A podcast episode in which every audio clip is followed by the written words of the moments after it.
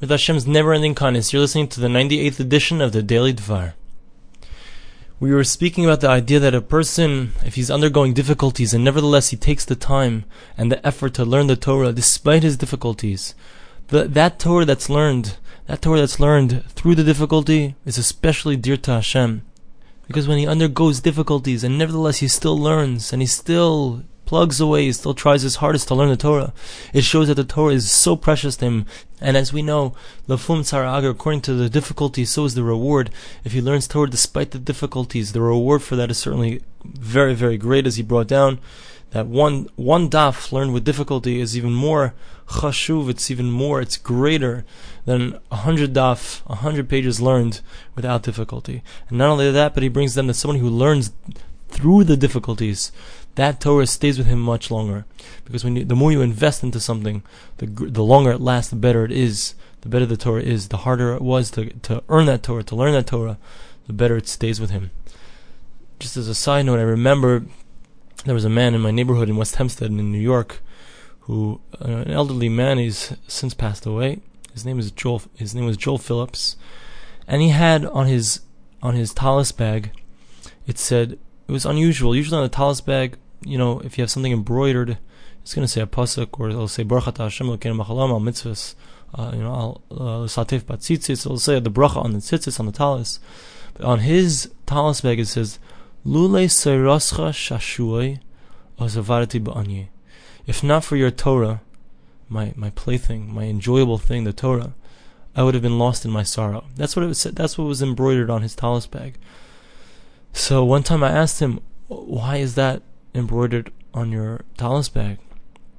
So he told me that many years had, many years before, he had a, a son who passed away.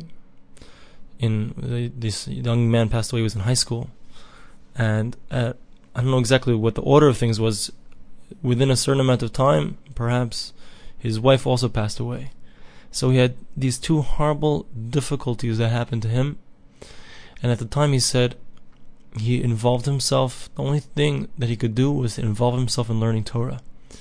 And when he totally involved himself in learning Torah, it helped him to, to be able to ease to ease his pain.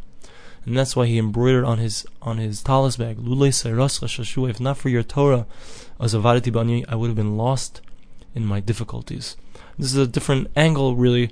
The Chofetz Chaim is talking about that if a person has difficulty and he learns, so then it's it's a great thing for his learning. Joel Phillips was saying, Allah Shalom, that when a person learns despite his difficulties, the learning helps him helps him live with the difficulties better. While I'm telling you about Joel Phillips, I'll tell you one more thing that he said. He used to say all the time. You know, he was an old man. He was probably in his 80s. He had Parkinson's disease. He would be shaking, and he would sit in the back of the of the beis medrash. He would have his tefillin on his head, He'd be davening much longer after everyone was already finished, everyone's gone already. He would still be there. Sometimes I would be in the beis medrash, sitting and learning, and you know I would walk out and I would leave, and I would pass by him and I would say, "Have a good day." He would always say, "You too have a good day," and many of them. There's always just a sweet thing, you know. You give someone a bracha, you give someone a blessing. You want to say something nice to someone, and they want to come back and say something. They want to give you more, and say, not only should you have one good day, you should have many of them. So anyway, I want to wish you, you should have many good days. And uh, let's continue with the daily dvar. The Chofetz Chaim continues and says that sometimes a person he'll look and he'll say to himself, "Why? Why am I getting this difficulty? Why is something bad happening to me?" He looks and he really he really looks carefully and he sees himself and he knows that he doesn't have any sin that would deserve this punishment. So the Chofetz Chaim says sometimes Hashem gives difficulties to people in order that they should still, despite the difficulties, con- continue to serve Hashem.